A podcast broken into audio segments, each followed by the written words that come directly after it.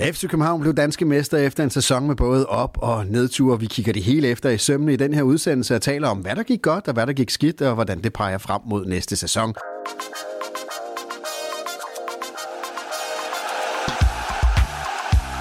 Du lytter til Kvartibolt, en podcast om hele byens hold for alle, der elsker FCK. Værter er Kasper Havgård og Kasper Larsen. Det her det er anden udsendelse i en udsendelsesrække på tre, hvor vi over tre uger evaluerer sæsonen, der gik og kigger frem mod næste sæson. Og bag analyserne i dag, der gemmer sig Kasper Larsen, Mikkel Larsen, Henrik Tustrup, og jeg hedder Kasper Havgård, og jeg kan byde rigtig hjertelig velkommen til Kvart i Bold. Den her podcast, den er lavet i samarbejde med tre. De gør det muligt for os at producere masser af kvalitetsindhold om FC København til alle jer, der lytter og ser med. Og trænger du til at komme ud og snuse til verden igen, ja, så kan du blive rejseklar med Threes 3 Like Home hedder det, hvor man kan bruge mobilen i 73 lande, hvilket er 30% flere lande end andre teleselskaber, og det er altså uden at det koster ekstra. Så kan man tage på ferie uden at bekymre sig om, at regningen løber løbsk. Vi lægger et link øh, til 3 Like Home, øh, og det ligger vi i kommentarfeltet under YouTube, og det ligger vi i shownoterne til podcasten. Nå, vi skal jo tale FC København året, der gik, og øh, det er jo svært at tale om, hvis man ikke taler om nogle af de spillere, som virkelig øh, stak ud. Og øh, hvis man har været fast lytter af Kvartibold i løbet af året, så har man jo i vores Kvarti optakt hver eneste uge, før hver eneste kamp, kunne høre en ugenlig power ranking af de spillere, som øh, aktuelt var de allerbedste. Nu prøver vi at lave en power ranking, men øh, vi kigger på hele forsæsonen og ser, hvem har egentlig været de mest værdifulde øh, spillere for FC København. Og Mikkel Larsen, skal vi øh, starte med din øh, træer? Øh, hvem ligger nummer tre på din øh, power ranking over bedste FC København-spillere i forsæsonen? Det gør Pep Biel. Øh, jeg synes, at Pep Biel har taget... Øh, han blev kåret til øh, efterårsprofil i øh, tipsbladet. Så hvis vi kigger på, hvad hans sådan baseline var, da han gik ind, det var, at der var store forventninger til ham. Og øh, der var jo en her i, i gruppen, der, øh, der ikke havde så store forventninger til ham, der havde, der havde troet, at, øh, at han kunne ryge ud af holdet. Øh, men, øh, men, men hvis vi... Øh, hvis vi kigger på, hvad han rent faktisk har leveret, øh, så synes jeg, at han har leveret øh, nogenlunde det samme høje niveau, som han gjorde i, øh, i efteråret. Han har været instrumental for, for den måde at både at kunne presse på, men også været boldfast, og så har han ikke mindst leveret nogle rigtig afgørende mål. Og Henrik Tustrup, du har jo siddet en gang om ugen og vurderet spillerne, øh, og du øh, bruger jo selvfølgelig dataen, som, som er din faglighed til også at prøve at kigge på, på præstationerne. Øh, og du har jo haft rigtig mange øh, folk ind over din, øh, din, din ugenlige power ranking. Hvordan ser den ud, øh, hvis du nu skal sammenfatte den på, på hele foråret her i, i den her sæson, der lige er gået? Altså alle tre? Nej, bare vi, vi starter med træerne. Ja, men altså, øh, det bliver Lukas Lea. Og det, øh, det gør det, fordi at øh, når jeg sammenligner hans data ud fra den position, som øh, han spiller, den det her lidt defensive øh, plads, jamen der, der ligger han øh, over middel i stort set det hele. Han er, hvad skal man sige, han er en, øh, en, en, en, en defensiv spiller, som kommer i feltet. Han scorer mål. Han... Øh, han er også bare vokset øh, henover, særligt her i foråret, så øh, Lukas Lea er for mig øh, klart nummer tre. Yes, og Kasper Larsen, du har også øh, kommet med rigtig mange bud på power ranking, og, og, og spillere er røget ind. Nogle er gået igen, øh, og nogle øh, er røget ud igen. Hvor ender vi på sådan en, øh, en, en, en nummer tre her i, i foråret? Altså, normalt så øh, har Henrik og jeg jo sendt hver især til Rasmus, så, uden at kende hinandens power ranking. I dag er jeg jo så heldig at sidde ved siden af geniet her og kigge i hans noter, så øh, nummer tre, øh, det er Lukas Lea. Øh, det, det er der ingen tvivl om, fordi han har alle de ting, Henrik lige har sagt. Øh, nej, Lukas har været øh, outstanding i det her forår. Øh, der er rigtig, han går faktisk lidt under radaren en gang imellem, fordi at han ikke jo ikke er, er jo ikke en, en, en lækker spiller, ligesom Rasmus Falk eller Pep Biel eller noget. Øh, men, men han har været så sindssygt vigtig, øh, både for vores presspil noget af tiden, men han har også øh, været en, der har været nede og lukke huller. Han er kommet i feltet. Han er, altså, han har bare haft hele pakken, og så har han lavet nogle vigtige mål også. Øhm, hele pakken har været der, og så det der, som vi jo har nævnt nogle gange, som, som øh, han blev indkøbt til, at når kampene vipper, så har Lukas lige 10% mere, han, han, øh, han, han kan give i nogle af de tilfælde. Jeg synes, vi har set nogle gange, hvor at at han har ligget i kramper nærmest øh, til sidst, men har ædt sig selv. Øh, så jeg er, ja, det er ikke nogen hemmelighed heller. Jeg er kæmpe Lukas Lea-fan. Jeg synes virkelig, han er god. Ja, må jeg, hvis jeg må uddybe lidt på noget af hans data, altså hvis man sammenligner med, med de defensive midtbanespillere, øh, både højre og venstre side, så er han faktisk den defensive midt, der har haft flest berøringer i modstanderens felt. Han er den, der har lavet øh, flest øh, ikke øh, mål på ikke straffespark. Han, øh, og han har lavet øh, flest af de her øh, deep completed crosses, altså hvor du laver et, et, et, et indlæg helt ind i, hvad skal man sige, det lille felt. Øh, så han har virkelig noget data, som, øh, som er rigtig spændende øh, og ligger helt i toppen af, af Superligaen for hans position. Og det var jo så det, jeg lige havde set øh, over i Henriks øh, kom, hvis jeg, kom hvis, 64. Hvis jeg lige må supplere med én ting i forhold til, hvad, hvad jeg synes også gør ham til en rigtig fed spiller. Han har altså noget karakter.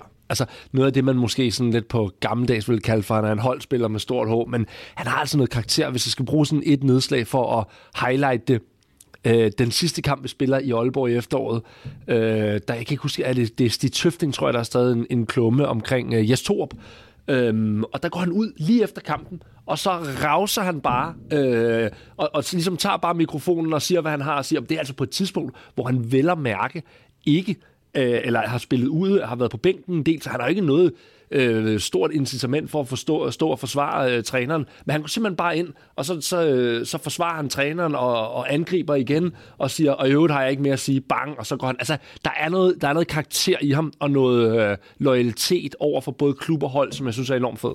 Og Kasper, øh, jeg går ud fra, at du er glad for, at øh, Lea virkelig øh, har, har kæmpet igennem her i foråret og kommet så højt op, at han ligger nummer tre på både din og Henriks power ranking. Fordi da vi sad sidste sommer og lavede optagsprogrammer til, til sæsonen, vi, vi netop har afsluttet her nu, der, havde vi, der lavede jeg en, en lille duel mellem dig og Torup øh, ude på tieren, og så spurgte jeg begge to, øh, hvem bliver efterårets profil? Og øh, Torup han sagde så Falk, og det, og det endte jo med ikke at være rigtigt, fordi Falk jo var, var ude øh, rigtig stor del af efterårssæsonen.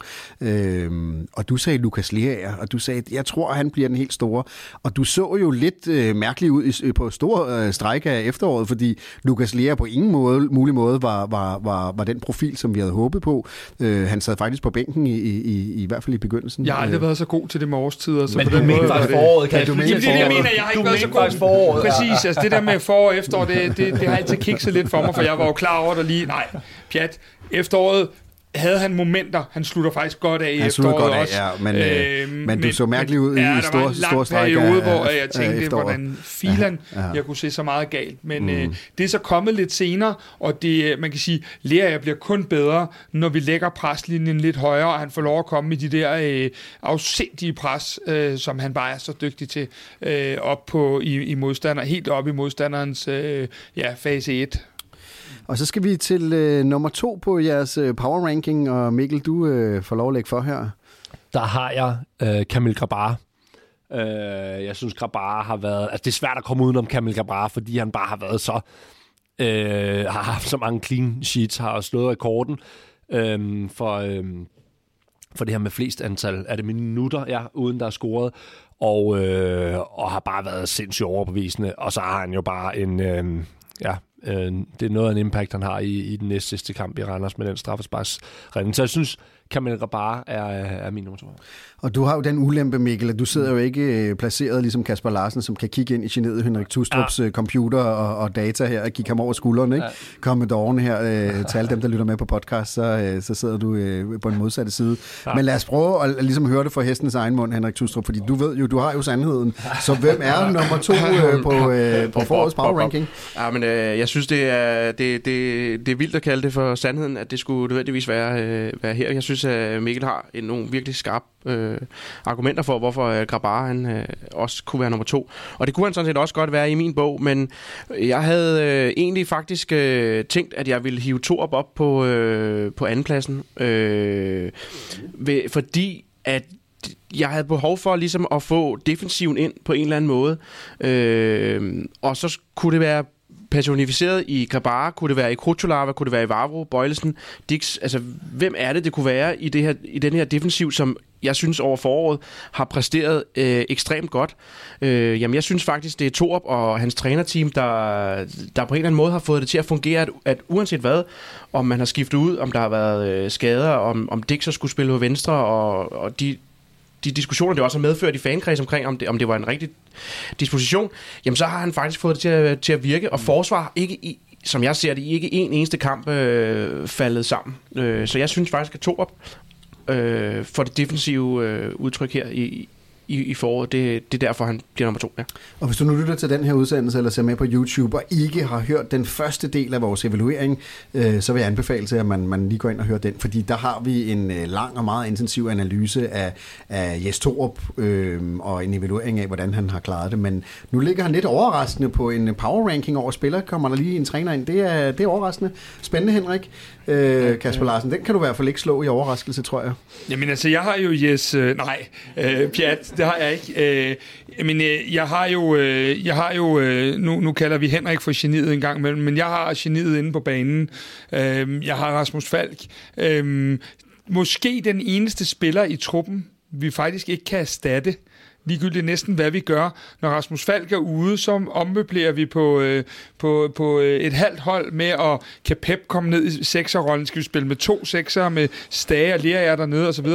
Øh, vi så faktisk i kampen mod AB, jeg er med på, at der er nogle andre parametre end det, men lige så snart Falk kan forlod banen, så er vi sværere ved at sætte spillet. Øh, og det, det, man kan sige meget, og der er mange vigtige ting osv., men øh, vi så også i efteråret, hvordan vi bumlede med nogle ting.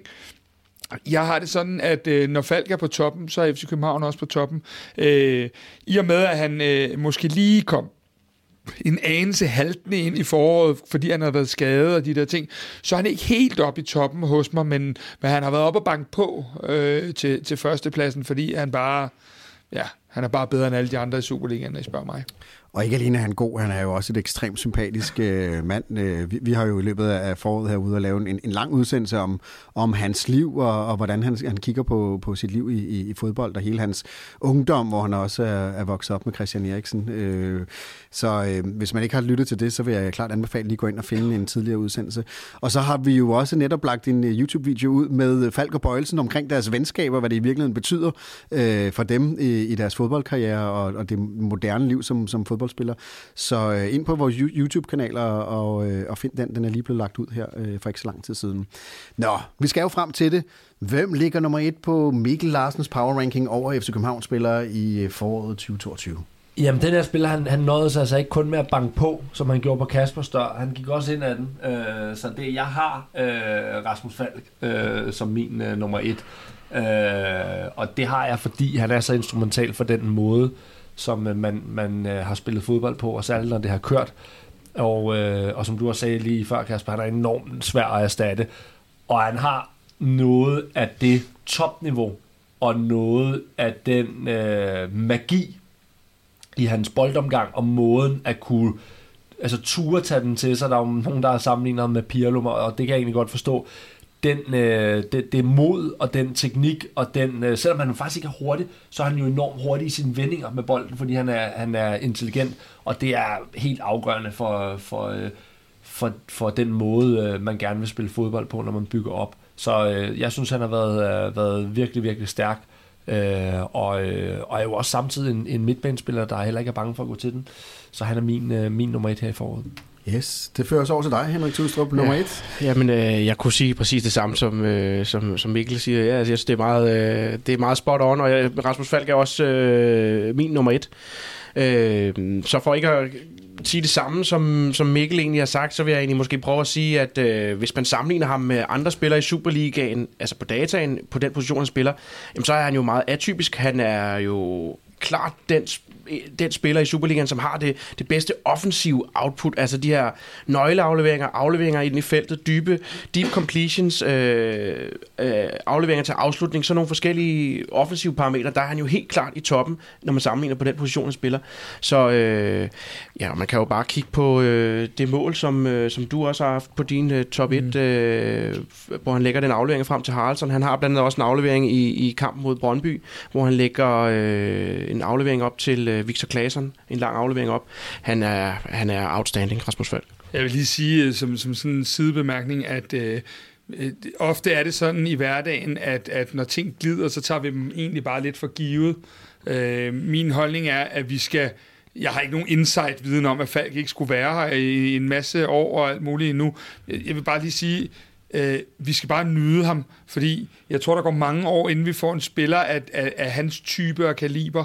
Øh, han er simpelthen så dygtig, at, øh, at jeg i hvert fald, altså vi skal helt tilbage til nogle vendinger af Iniesta og så videre, før at, øh, at man, man ser sådan et niveau, og, og hans tekniske niveau er, er niveau på bolden er bare ikke noget, vi ser i Superligaen så altid. Og så, så tror jeg heller ikke, man skal tage fejl af, uh, nu kender jeg ham jo ikke, men han virker som en rimelig, rimelig stille og rolig type, men, men jeg synes faktisk, han har været meget vokal her, mm. efter vi vandt mesterskabet, omkring hvordan han synes, FC København skal spille fodbold. For han har sagt flere gange, at de sidste tre kampe, han har været meget kritisk, synes jeg egentlig, mm. i forhold til, hvordan der er blevet spillet fodbold indimellem. Og han var meget vokal omkring, at den måde, man har spillet de sidste tre kampe på, det er den måde, han godt kan lide at spille fodbold på. Så, så det er i virkeligheden også en meget fed ting, at han er ret tydelig omkring, hvad han forbinder med god og, og spændende fodbold. Og jeg har også stået i mixzone med ham, mm. hvor at vi var i lidt svære perioder, og hvor han simpelthen siger helt ærligt, at spillet er ikke godt nok, og vi tager ikke styring nok på mm. kampene. Så ja, han har været meget øh, åben og ærlig, og det kan han jo kvæg sin position ja. i klubben også være, at øh, den måde, vi har spillet, altså du har kunne se en forskel i øjnene på ham, når han er kommet i mixzone, at øh, han har været altså, fortryllet ved at have spillet sammen med de her mellemrumspillere. Øh, så ja, men øh, han er bare fantastisk. Og så skal vi til din nummer et, Kasper. Ja, øhm, hvis man nogensinde kan snakke om, et, om, om sådan et, et, et nærmest guldøjeblik, øh, så, så kunne man grave Camille Gabars straffesparksredning frem i Randers. Jeg synes, øh, nu, nu havde vi i vores udsendelse 1 øh, en, en masse snak om, om, øh, om, om, om den der øh, sådan lidt stemning, der var efter Jes Torup. Øh, her, min nummer 1, det, det er Camille Gabar, og der var stemningen i efteråret, gud hjælp med heller ikke rar. Øh, den var også til tider sådan, at øh, lige meget hvad han gjorde, så fandt man et målspark, hvor han havde sparket ud over sidelinjen eller et eller andet. Det her forår har han bare været et monster, øh, og, og nu er det jo Henrik, der sidder med dataen, men vi har jo holdt så mange clean sheets. Det er hans første sæson. Han har en lidt anderledes målmandsstil en gang imellem, men jeg synes, at øh, det er på sin plads at sige, at meget af mesterskabet kom hjem via vores defensiv, som du også påpeger, Henrik. Øh, og, og der må jeg bare sige, at han har måske været individuelt den stærkeste af vores fem bagerste. Jamen, altså, Jamen, jeg, jeg, jeg, jeg kunne sagtens, som, som jeg sagde også, jeg kunne sagtens have sat øh, Grabara som personificeringen på det her, den her defensiv. Øh, han har 18 clean sheets, øh, og så vil jeg sige, der er, der er flere, som, som jeg har læst øh, på sociale medier, der, der, øh, der, der taler lidt om det her straf, den her straffesparksredning, at det skulle være en dårlig afslutning. Jeg vil bare sige, at sandsynligheden for, at man scorer på et straffespark, den, altså den her XG, den ligger på, på øh, 0,79 øh, hos Opta, altså øh, at man scorer 79 gange eller 8 gange ud af 10. Øh, og begge, øh, både Opta og Y-Scouts modeller, de siger altså, at afslutningen, der øger øh, Randers-spilleren altså sandsynligheden for, for, øh, for scoring. Så de synes altså ikke, det er en dårlig afslutning. Så øh, ja, helt klart en guldredning. Det, det, det er jeg enig i. Og det øh, afrunder lige i hvert fald i den her ombæring øh, vores power ranking, eller jeres power ranking over, hvem der har været de øh, bedste og mest værdifulde spillere for øh, FC København. Men når man øh, evaluerer en sæson, så skal vi ikke bare kigge på spillerne og trænerne, som vi har kigget på her. Vi bliver også nødt til at kigge på øh, sportschefen. Og øh, Fanradioen, de har en øh, en, en vært, som ligner Peter Christiansen. Ekstrabladet har en øh, journalist, som kan imitere Peter Christiansen. Og vi har et fremragende panel her, der kan analysere på øh, Peter Christiansen. Og da han startede for cirka et år siden, der gik han jo ind fra dag 1 med sin øh, jyske øh, bramfri fasong og sagde, jeg vil gerne måles på de resultater, og I kan måle mig fra dag 1. Så lige et hurtigt spørgsmål til, til hele panelet her, om man må kun svare ja eller nej. Øh, på det første år, øh, Henrik, og vi starter med dig. Uh, har PC uh, er han bestået testen, når vi skal måle ham på hans resultater? Et ja eller nej? Jeg ved godt, den er hård her, og du kan få lov at uddybe lidt senere. Ja, det, ja. Ja, Kasper Larsen bestået? Ja. og Mikkel Larsen har vores sportschef bestået? Ja, og det nu ikke for at uddybe alt for meget, men det er også ret binært øh, ja. i forhold til, om mesterskabet kommer hjem eller ej. Okay, jamen så lad os prøve her, fordi øh, øh, I, lyder, I lyder alle sammen en lille smule tøvende, øh, og man kan sige, hvad er det for nogle parametre, man måler en sportschef på? Fordi man kan sige, spillerne, det er åbenlyst, træneren, det er åbenlyst, og sportschefen øh, er jo rigtig mange forskellige ting, men der, hvor det jo er mest tydeligt, det er jo i hvert fald på, øh, på transfermarkedet, hvor vi, vi, vi, har, en, vi har nogle rigtig gode indikationer om, om vi kan vurdere ham. Men lad mig starte med at spørge dig, Mikkel, øh, når du er 20, og du ser det binært, men du ender med at sige ja, hvor er det så, din øh, tvivl ligger? Jamen, jeg tror... Øh, det, den har, det har mange facetter, det her, kan man sige. Jeg, jeg tror, at Peter Christiansen er et godt match med, øh, med, F, med FC København, øh, overordnet set. Øhm, og, øh, og jeg synes også, der er mange ting, der peger i den rigtige retning. Jeg synes jo retorisk, øh, der er ingen tvivl om, for mig i hvert fald også i de interviews, jeg har set med ham, der er han ret skolet af Øh, jeg ved ikke, om det er en, han ser op til, men, men uh, Niels Christian Holmstrøm har han tit nævnt som en, han sad tæt på i omklædningsrummet, og som i virkeligheden er øh, noget af det, han synes personificerede FC København, og det, det synes jeg er ret tydeligt, at han indimellem forsøger at, ikke, om ikke kopiere, så i hvert fald have meget af den samme stil. Øh, nu kender jeg ham ikke som leder, men det virker også som om, at han på ledelsesdelen har adaptet nogle af Holmstrøms øh, øh, hvad hedder det, øh, øh, skills i forhold til, jeg tror ikke, det er popularitetskonkurrencer, han går efter at vinde. Øh, jeg tror godt, han vil være en, der er meget tydelig, øh, tydelige krav, øh, og som har det her øh, øh, københavnske, FC københavnske med, at vi er de bedste, og det er vi bare, øh, og det er han ikke bange for at sige. Så der, der bonger han øh, positivt ud, synes jeg.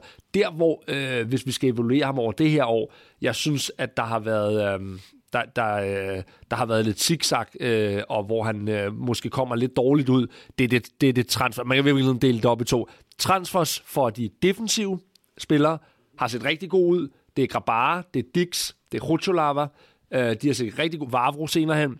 Transfer af de offensive del, der kan man vel sige, at øh, og det, det er jeg synes ikke, det er for hårdt at sige, at det er dumpet. Øh, fordi der, der, der er ikke mange, øh, om nogen overhovedet, der er lykkedes af både øh, Karamoko, Babacar, øh, øh, Amu, øh, Mukairo og øh, Nikolaj Jørgensen. Jamen, lad os lige prøve at hænge fast i den der, fordi øh, hvis vi skal måle sportschef på, på en af de øh, store opgaver, han har, jamen så er det jo på indkøbene. Og Henrik, øh, hvis man kigger ligesom ned i dataen på, på, på de indkøb her, hvad, hvad, hvad er vurderingen så? Jamen, altså man kan jo... Altså jeg er helt enig, først og fremmest som Mikkel siger det her med, at man deler dem i defensiv og offensiv spillere. Jeg synes ikke, der er nogen grund til at, at tale ret meget om de defensive, fordi der, der kan vi alle sammen se af åbenlyse årsager, at de har virkelig fungeret. Det er, det er mere de, øh, dem på midtbanen og de offensive, som, som, øh, som man måske kunne, kunne tale lidt om. Og man kan jo bare starte med at kigge på antallet af minutter. Det er jo ikke øh, mange minutter. Altså Karamoko har fået 35 minutter i Superligaen. Amu har fået 68. Øh, Lusa Singh han har spillet 77 minutter. Og øh, Nikolaj Jørgensen, 367 minutter. Øh, Babacar, han har så spillet noget mere, 621 minutter. Skal lige siges, at der er spillet i Superligaen i foråret, der har der spillet 1450 minutter. Øh, så, så det er jo ikke, det er jo ikke fordi, det er dem, der har været først på holdkortet øh, og fået klart flest minutter. Man kan sige, at en spiller som Victor Claesson, han har, øh, han har spillet øh, fast. Så vil jeg sige, en anden ting er, at det er ligesom, da vi havde transfervinduet, øh, og de her spillere begyndte at blive signet, og jeg kiggede på dataen på dem, jeg vil sige, der var ikke ret mange af dem, som jeg var sådan overbevist om, at de her spillere, det er nogen, der kommer til at gøre en kæmpe forskel. Jeg var lidt tvivlende på, om om, øh, ja, om de faktisk virkelig ville være øh, en topspiller i FC København. Jeg var måske mest over, overbevist om, at en spiller som Mukairo, han ville være, øh, være bedre, end han måske har vist sig. Øh, jeg synes, at øh, det har været noget svingende. Babacar har jo brændt flere forholdsvis store chancer. Øh, Nikolaj Jørgensen, han har haft svært ved at komme frem til chancer. Øh, så jeg vil egentlig sige, at øh, de offensive spillere, der, øh, der har der været øh, klart nogle mangler. Og det behøver man jo ikke engang være dataanalytiker for at, at, at, at kunne konkludere, fordi øh, det er bare at tage et blik på, på banen. Kasper Larsen, nu, nu har vi talt øh, transfer, og du var også en meget tøvende ja, da, du, da, vi, da jeg spurgte, om, om, om, vi egentlig kunne, øh, om han egentlig kunne bestå det første år, når han selv har været ude og sige, at jeg skal vurderes på mine resultater.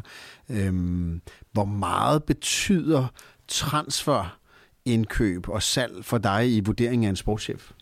Det betyder selvfølgelig en hel del, og, og jeg er glad for, at du lige stiller spørgsmålet med den sidste krølle, fordi vi må heller ikke glemme her, at i den her periode, hvor vi blev danske mestre, der har vi øh, rundt regnet øh, solgt for over 200 millioner kroner spillere øh, i, i den periode. Det skal også med en vurdering af Peter Christiansen, at, øh, at han har lavet nogle enorme salg, og måske to af de allerstørste salg i klubbens historie er blevet lavet i hans periode her. Faktisk i en tid, hvor vi ikke har formået at blive danske mestre i på det tidspunkt to år. Øh, der laver han to salg øh, og plus et højlånssalg, som også jo økonomisk er et flot salg. Øh, så den del af det er langt over bestået. Øh, så er jeg jo enig med de herrer i, i det der med, at øh, de defensive, der er ikke en plet at sætte, og det gør også, at de ryger over i bestået bunken.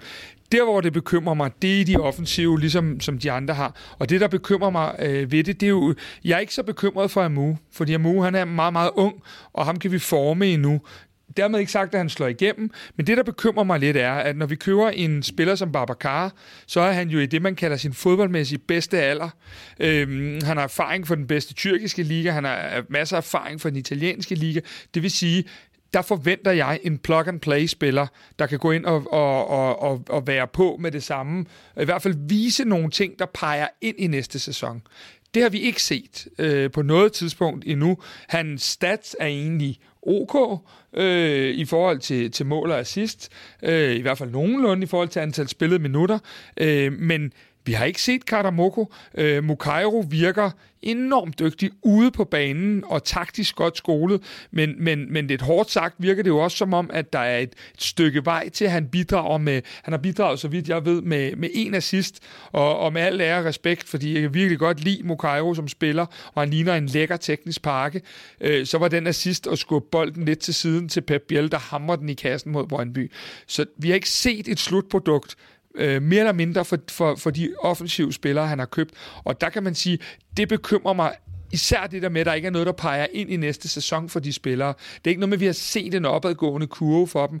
Det er jo Haukan, det er Isak, det er Pep Biel, øh, og, og så Lukas Lerager faktisk, der har stået for de offensive aktioner på holdet. Og, og, og det vil i hvert fald bekymre mig, fordi han er i en situation lige nu. Hvad skal han gøre? Skal han, skal han øh, æde øh, ja, lorten, og så skille sig af med dem og tage en, et tab, så er vi jo ude af lidt af det, som, som vi havde af udfordringer med, med Ståle i hans sidste periode, at der var for mange dyre spillere. Jeg ved godt, de her ikke har været tilnærmelsesvis så dyre, som mange af dem Ståle havde købt. Men så er vi ude i den samme situation, hvor vi køber nogle spillere, der ikke mange sidder, nogle af dem sidder ikke engang på bænken, men på tribunen. Øh, så, så den del af det er ikke bestået, men sammenlagt med køb og så videre, så, så synes jeg, at han øh, ryger op på en lige bestået lidt over måske. Men en ting er det her, kan du sige, øh, købmandskabet, og øh, lykkes de eller ej. Jeg tror, du sagde noget interessant her før, Henrik, at du har set i en analyse, at, øh, at det virkelig kun er hver anden transfer, hvis du kigger virkelig på aggregeret, altså hen over rigtig mange øh, handler, der lykkes. Det er kun vand, som, som man skal helt klart vende sig til, og sådan er det jo i fodboldverdenen. Det er langt, langt fra alle, der lykkes. Men der, hvor jeg kan være øh, den feedback, som, som jeg synes skal gives i en evaluering og kritisk til Peter Christiansen, det er, hvis du er sportschef, så ejer du også sammenhængskraften. Du ejer dybest set at skulle balancere den korte og den lange, det lange sigt. Og du ejer også det at skulle scoute og købe spillere, der passer ind i en spillestil. Og det er der, jeg synes måske, øh, det jeg sagde lige til, til jer, inden vi gik på, at det er lidt øh, gyngerne og karusellerne approach det her. Altså, at så kører vi nogle spillere, og hvis vi, lykkes med, øh, hvis vi ikke lykkes med de her, jamen så er der nok nogle andre typer, der lykkes. Og der tror jeg, at man skal blive skarpere på, hvad er det for en spillestil, hvad er det for nogle typer, vi så vil ind, og derfor henter vi den og den og den spiller. Og der synes jeg, det har peget lidt i øst og vest, den type spillere, vi har hentet ind. Men, men, men øh, ikke fordi jeg er uenig med ja. dig, det er faktisk ikke, men, men hvis man skal øh, høre på Peter og Christiansens ja. retorik, ja. så har det jo været lidt sådan, at han har sagt, min opgave har været at give Jes flest mulige strenge at spille på. Mm. Og der må man jo sige, rent typemæssigt, så er der i hvert fald mange strenge at spille på, for det er meget forskellige spillere, vi har, ja. og kunne lave forskellige udtryk. De har bare ikke haft den kvalitet, vi havde håbet Nej, på. Og det er så en anden ting, det er det her med kvantitet versus kvalitet. Og jeg synes, en af de ting, lidt tilbage til det, jeg siger med sammenhængskraft, og det at, at, at være strategisk stærk, altså eksekvere på den strategi, man havde, der synes jeg, det er også sagt i, uh, i uh, tidligere podcast her, at, og det kan der være gode grunde til nogle gange, men man har afvidet lidt fra den strategi, for man snakkede meget om den her, vi har også snakket om teamglasmodellen, og det, at man vil have virkelig nogle gode spillere ind, der kunne gøre en forskel.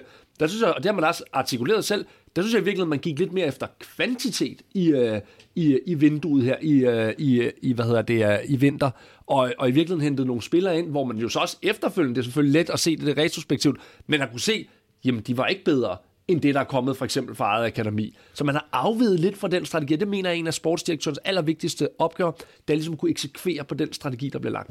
Jamen, for, for det første, så tror jeg ikke, at han havde troet, at, at de unge vil have så højt mm. et niveau, når tingene skulle, måske i enkelte kampe mod, øh, uden at forklare nogen Viborg og Sønderjysk, men jeg tror ikke, han havde regnet med, at der var øh, to, tre, fire af de unge, der ville gå ind og spille det her mesterskab hjem, mm. sådan lidt karikeret sagt. Øh, det er den ene del af det. Den anden del er, at jeg tror, at øh, øh, fodbold handler ikke om held og uheld, men jeg tror heller ikke, at, jeg tror, der manglede den heldige hånd til sidst i begge vinduer.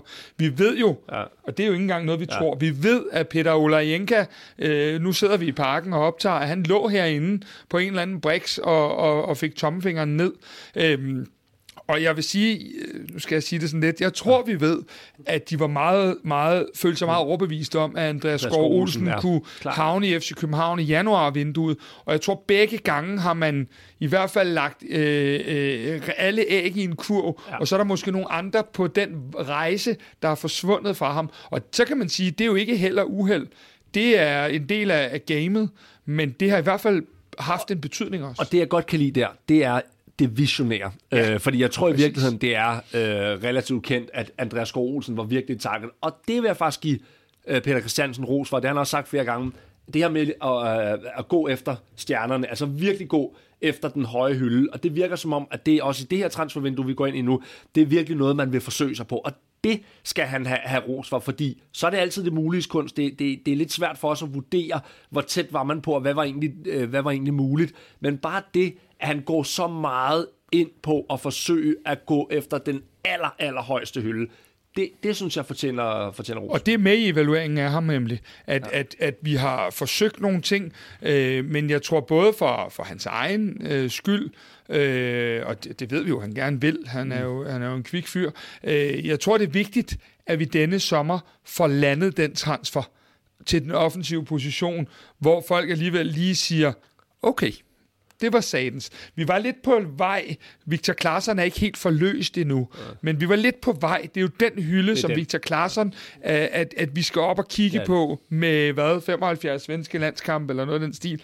Øh, det er Andreas Skov Olsen, det er, nu tager vi nogle af de gamle traver, Jakob Brun Larsen, og nogle ja. af de der ting.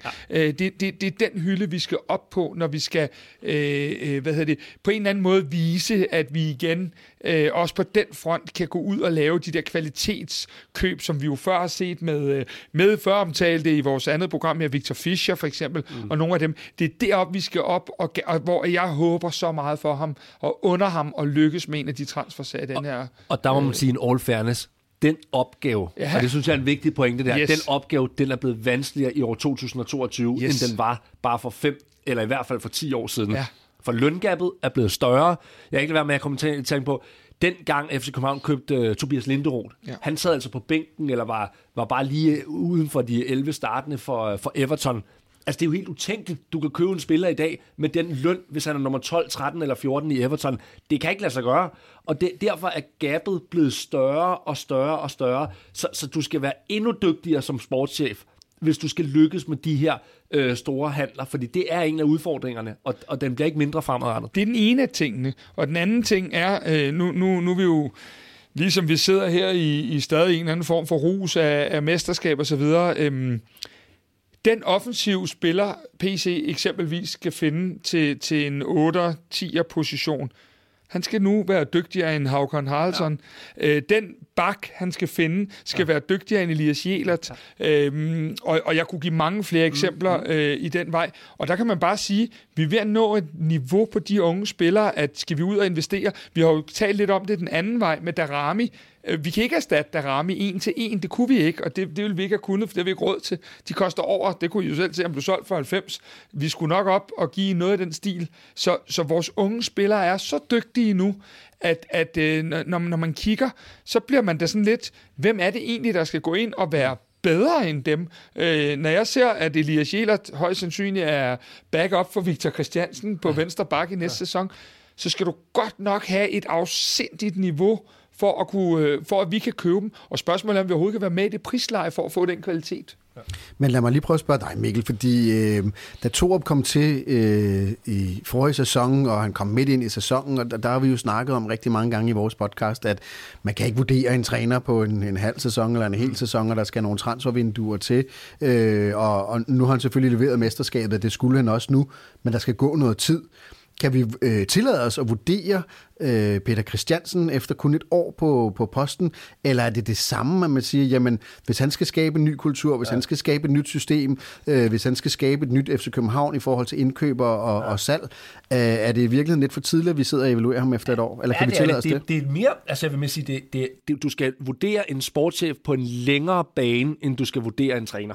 Så det er endnu mere markant for Peter Christiansen. Jeg synes godt, man kan tillade sig at skulle vurdere en træner på halvandet år. Øh, specielt hvis han har et meget stærkt materiale. Men en sportschef skal være over lidt øh, længere. Så en ting er den her ren, kan du sige, købmandskabsdelen.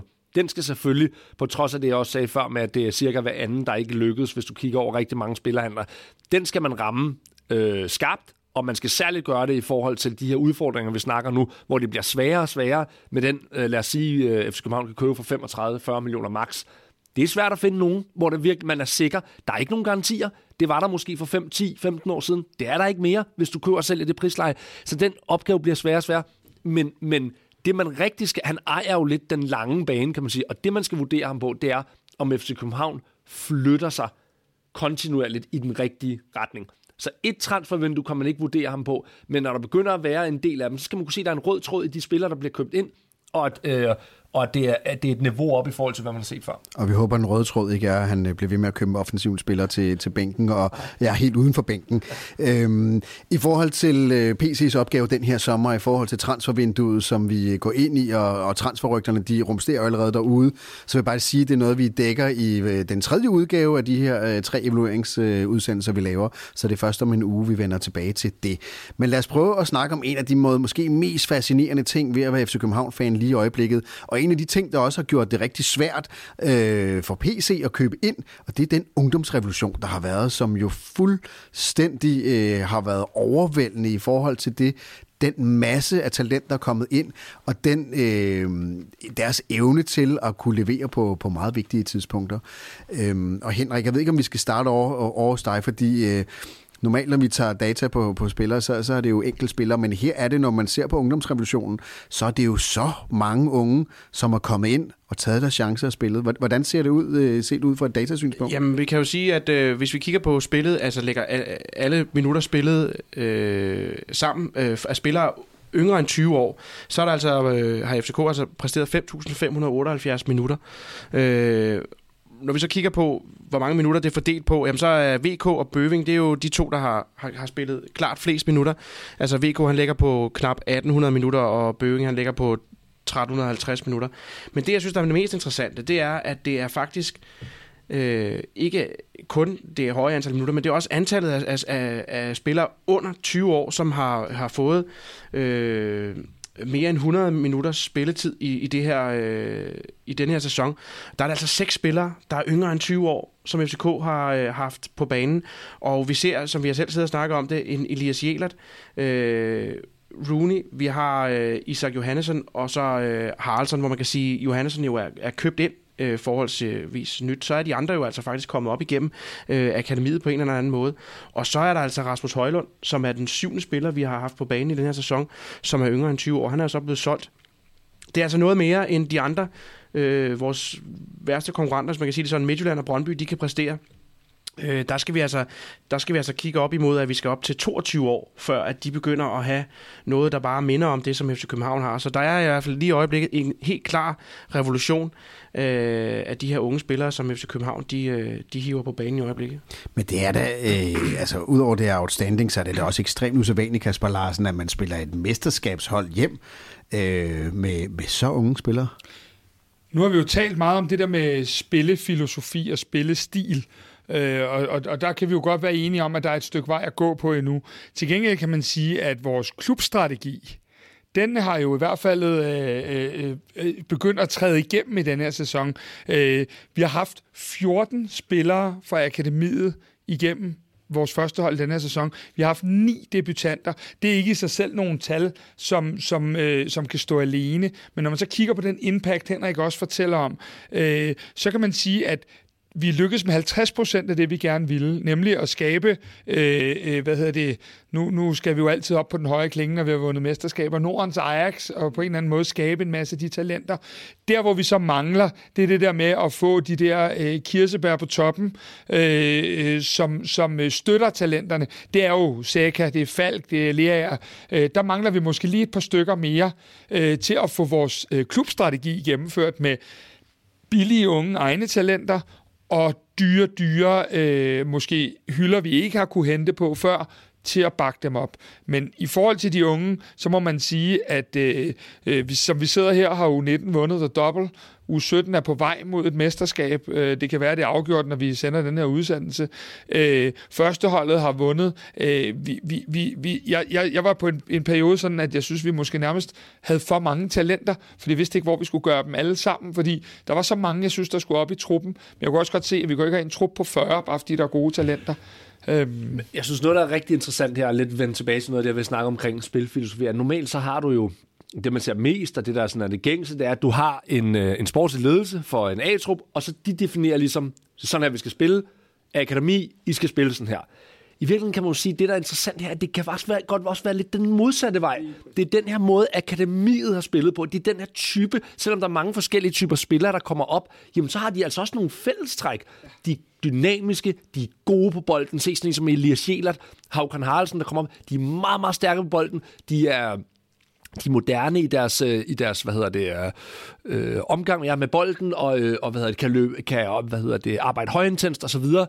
Øh, og, og det er jo med til så også at, at skubbe spillestilen i den retning, kan du sige. Så selvfølgelig skal de to hel, ting helst være ens, men det virker til i forhold til den her proces, FC København har været igennem, hvor det er en transformation, jamen, der er akademiet, og det der kommer også med til at inspirere, hvordan er det egentlig, man gerne vil spille fremadrettet. Det, det synes jeg er en ret interessant bevægelse. Men Kasper, du, du snakker om det her med kirsebæret, og øh, en af vores lyttere, øh, Christian Østergaard, har faktisk øh, skrevet på et, et spørgsmål inde på vores Facebook-side. Han skriver, hvem og hvor ser I kirsebæret skal placeres for at løfte de unge og hele holdet til Europahylden? Og øh, nu skal vi ikke tale øh, kommende transfer og, og alle mulige andre ting, fordi det gør vi i, i det næste evalueringsprogram. Men du, du taler også om det her kirsebær, og Christian spørger også, altså hvor, hvor vigtigt er det, øh, at der er det kirsebær, eller den sammenhængskraft mellem alle de unge kræfter? Det er altafgørende. Øh, nu, nu, nu var vi jo så flinke ved Rasmus Falk, da vi, da vi sådan talte om, om power ranking og dygtige spillere osv. Hvis de her unge, det så vi jo i efteråret, hvis de her unge ikke har nogen at læne sig op af, øh, så kan det hurtigt blive øh, øh, øh for stor forskel på top og bund. Vi så jo en, en, øh, en Andri Baldursson øh, have det enormt svært i nogle øh, kampe. Vi så en Isak, der havde det svært øh, i, i nogle øh, øh, kampe. Vi, vi så flere, fordi de ikke havde støttespillerne. Så det er altafgørende øh, at have de her spillere, der ligesom øh, tager ansvaret øh, lidt væk fra de unge, og lade de unge komme med opportunismen og, og, og presspillet og den der øh, glæde ved, at de ved, at der er nogen, der har deres ryg. Men må jeg det, udfordre dig lidt ja. på den, fordi det, det er jo gængs viden, og det er jo naturligt, øh, men man kan sige, at det virkelig, altså, da, da mesterskabet virkelig skulle spilles hjem, og man, man man så jo, eller man frygtede jo i hvert fald, øh, øh at øh, mesterskabet, til trods for, at vi har haft 9 points forspring, lige pludselig ville forsvinde. Så ser du jo øh, lige pludselig en, en Havkan, du ser en Isak, du ser en, øh, en, en Jelert, som faktisk er nogle af dem, der går ind og, og driver holdet frem. Men hvorfor gjorde de det? Det gjorde de, fordi at du havde din akse med Kamil Grabar, med øh, Dennis Vavro, med Nikolaj Bøjlesen, med Rasmus Falk og Lea øh, Så den der midtersektion var jo, sad jo lige skabet med erfaring erfarne, dygtige støttespillere, og så kunne du fylde på med, det har jo både været Rooney og Mukairo, Bøving, øh, Havkorn, når, når, når vi nåede dertil. Øhm, så der sad den jo i skabet. Det vi manglede i efteråret, det var jo nærmest, at, øh, at vi havde ikke den der akse op igennem, fordi øh, de var simpelthen ikke til stede, de der støttespillere. Og støttespillere, der mener jeg jo Falk og Bøjle i høj grad, og så øh, øh, nogle andre, der sådan on and off har været der. Øh. Men der er, der er også en anden øh, interessant dimension i forhold til det her, nu kalder vi det kirsebær, og det du er inde på i forhold til aksen. Ideelt set har det her, eller de her kirsebær også en rigtig god kulturel forståelse for, hvad er FC København. Derfor er de kirsebær i den ideelle verden også danske. Øh, det behøver de jo så ikke være, fordi du kan også godt øh, få, få nogle rigtig, rigtig dygtige spillere udefra. Men, men i, de skal allerhelst have en forståelse for, hvad er, øh, om ikke øh, dansk fodbold, så i hvert fald skandinavisk der, fodbold. Der er langt mellem Carlos Sækagerne, der adopterer ja, det, det så det, meget, det, som han har gjort. Ja. De, de findes ikke lige Nej. så meget. Og der kan man sige, der kommer vi jo ind på en af de helt store øh, udfordringer i forhold til både talentmassen, men generelt det der med det der multikulturelle FC København, øh, som, som nok har nået, for mit vedkommende i hvert fald, en, en, en top af, hvad der, hvad der er muligt. Altså med, med 12 nationaliteter, og, og, og, og hvad hedder det, øh, vi skal ikke lave mange fejltrin her i sommervinduet, før der kan mangle lidt kultur ud på tieren også. Hvis vi, som vi i dags dato formoder, at Nikolaj Jørgensen måske ikke bliver der, så tager du endnu en væk en Jonas Vind har du taget væk, en Rasmus Højlund har du taget væk, en, en, en så en, en, en ny spiller, du tager væk her øh, i Nikolaj Jørgensen. Vi skal bare også passe på, at den stamme Øh, vi skal have en grundstamme. Øh, vi kan ikke nøjes med at have Falk, og nu er der jo endda også lidt, kan man høre, knas i, i maskineriet med bøjle og en kontrakt. Det kan være, det er overstået, når, når, når musikken spiller, og, og vi sender den her udsendelse, men vi skal i hvert fald værne om, at de der unge københavner-talenter også har nogle, øh, og det handler jo hverken om, hvilken nationalitet man har osv., men nogle nordeuropæiske øh, forbilleder, fordi det har vores stærke FCK altid været bygget op og op og men Mikkel, lad mig lige prøve at, at spørge dig, for du sagde før, at øh, de unge jo faktisk på en eller anden måde endte med at blive definerende på den måde, vi, vi, ja. vi spillede på. Men lad os lige prøve at tage PC's briller på og, og kigge på det rent forretningsmæssigt. Hvor definerende bliver det for FC Københavns forretning, at vi jo ser i hvert fald en pipeline af nogle rigtig, rigtig dygtige unge, der kommer ind. Og nu ser vi, jamen i år, jamen, eller sidste år i hvert fald, Darami og Vind, øh, egne akademispillere, som jo blev solgt for, for tårnhøje priser. Ser du, at det er bærende for den fremtidige FCK-forretning, at vi, bliver, vi skal have den pipeline af meget dygtige talenter? Ja, altså det er jo, der, det er jo en enorm, det er jo strategi i, øh, i sin øh, essence, det her i virkeligheden. Hvad er det for nogle strategiske veje, man vil gå ned af? Og øh, og der er også nogle, øh, også i andre podcasts, der er der nogle interessante diskussioner omkring det her. Kan man, er resultatvejen og talentvejen, at de hinandens modsætninger? Og der vil jeg jo advokere for, at, øh, at det, det er de ikke. Det, det bare handler om, det er, at man skal have de her talenter øh, hurtigst muligt op på et niveau, hvor FC København ikke kan købe for. Altså, lad, os, lad mig tage et, et eksempel. Hvis man går 15 år tilbage, lad os bruge William Kvist. Han skulle måske bruge tre år på at komme op på et sportsligt niveau, man ikke selv kunne købe sig til. Hvorimod nu om dage, der skal du have de her spillere op. Lad os sige, Victor Christiansen, han kunne gøre det på 4 til seks måneder. Rooney, nu har han godt nok dykket lidt til sidst, men han kunne nærmest gøre det på 0 måneder. Altså, det her med at få de her spillere enormt hurtigt op. Du kan, du, du kan ikke have, du, du kan ikke spille, hvor de skal bruge et år på det. Altså sådan på, på, øh, på at, komme, øh, at køre dem langsomt ind og bare give dem spilletid for at give dem spilletid. De skal have den kvalitet, hvor de rent faktisk kan gå ind også og gøre en forskel. Og hvis du har det, og det synes jeg jo ret tydeligt, at man har vist i de sidste tre kampe, så kan du sagtens gå ned ad den her vej, hvor du også kan få resultater, og hvor du vel og mærke også har nogle salgsobjekter. Nu har vi solgt uh, Darami og Vind for, for cirka 100 millioner hver. Men der, den her pipeline, den er jo bare, der står jo bare den næste klar på at blive skudt af for de her typer beløb, ikke? Jo, men helt sikkert, du kan da tage vores øh, nærmest all-time favorite, Thomas Delaney, Delaney er sammen. Øh, ja. som jo også var en, det, man kalder en late bloomer, som, ja. øh, som, som løber huseret på venstrekanten, og man vidste ikke rigtigt, bliver det her nogensinde, mm. nogensinde til noget, og ender så med at være, ja, all-time bedste. Men det der er, det er, at i og med, at spillerne skal sælges så unge, som de skal nu, før i tiden kunne man jo sagtens blive solgt, når man var 4-25. Øh, det bliver du ikke nu. Så hvis de ikke slår til hos FCK med det samme, når de er de her 18 år, det er der, vi skal bruge dem øh, på førsteholdet og vinde titlerne, fordi ellers så de ryger yngre, så de skal også slå til herinde ja. yngre. Og det er en rigtig vigtig pointe i forhold til, at, at, at Havkon har ikke fire år til at slå til herinde. Så har han glemt. Mm. Han skal slå til nu øh, og, og være på med det samme, for vi skal bruge ham de næste halvandet to år, og så skal vi skyde ham af. Fordi så er han 20 år, og vi kan få nogle gode penge, og han har vundet sine to mesterskaber. Og den er vigtig at få Og med. han, og han skal relativt hurtigt komme op på der, hvor vi siger, Ja. hov, ham der, Ja. ha- ham kan vi ikke købe. Ikke, hvis vi skal have den kvalitet, vi, vi, vi lad os sige, at FC København køber for 35-40 millioner, vi, vi, vi kan ikke købe det der til 35-40 millioner. Og det var det, man sagde med Darami, da vi sagde, hvordan, vi spørger jo PC, hvordan skal vi erstatte Darami? Mm. Og så siger han, jamen, vi kan ikke erstatte ham en til en, fordi det, det, det har vi ikke penge til, så kunne vi så godt lade være at sælge ham. Altså, vi, vi, kan, vi har ikke råd til, fordi de spillere, der skal erstatte dem her, øh, de, dem, dem har vi jo ikke råd til. Vi har dem jo kun herinde, fordi vi selv kan lave dem. Kasper, en af de øh, dejlige ting med at lave podcast med dig, det er jo, at øh, du er jo både øjne og ører ude på tieren og følger jo rigtig intensivt med i, hvad der foregår på træningsbanen. Ikke alene på, på førsteholdet, men jo også øh, på u 17 og u 19. Øh, og lige da vi øh, var begyndt at lave vores podcast sidste år, der lavede vi faktisk en af de første udsendelser, vi lavede. Det var sådan en talentspecial, hvor vi prøvede at kigge på talentmassen. Øh, hvem kunne man forvente, der kom ind? Og øh, problemet var lidt faktisk, at øh, vi optog den, og så, fordi der var grund af noget landsholdspause og sådan noget, så gik der faktisk et par uger, inden vi sendte den ud. Og i mellemtiden var vi jo faktisk blevet overhældet af tiden, fordi en af dem, vi havde på vores talentliste, som måske over tid kunne komme ind på holdet og være afgørende, jamen det var VK øh, øh, Victor Christiansen, øh, og han var faktisk blevet fast mand nærmest på et par uger, så vores podcast allerede der lød øh, lidt, lidt gammel. Ja, han skylder faktisk en undskyldning for lige... Øh, Han ødelagde jo han fandme- ødelagde dybest set den talentudsendelse, ja. Øh, men, men det der var jo, at der, der talte vi om rigtig mange af de talenter, som jo nu øh, Øh, spiller og fast del af, af førsteholdstruppen. Så lad mig lige prøve at spørge dig bare sådan ganske kort, øh, og i virkeligheden kunne det være, at vi skulle lave en ny talentudsendelse snart, men, men nu øh, er der jo mange af de her unge, som vi jo kender, og, og, de, og de spiller en stor rolle for FC Københavns hold. Og nu så vi lige den aller sidste kamp, øh, kom Ori Oskarsen også øh, lige ind og, og fik nogle spilminutter.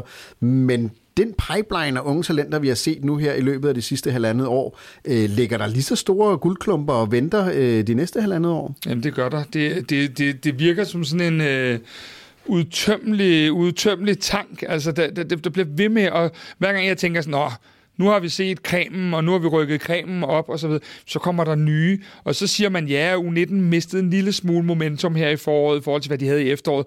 Men det er godt nok også mange, vi har allerede plukket til vores A-hold, som jo vidderligt er det, der skal være. Øh, og vi vil også se mange spille nedad til Youth League i, øh, i øh, hvad hedder det, øh, efteråret. Men jeg synes nu her på, vi optager jo på dagen, hvor øh, Uri Oskarsson, han har forlænget med FC København og bliver rykket op, så er det vel på sin plads at sige, at vi kan ikke komme udenom at tale det næste talent, uden at tale ham.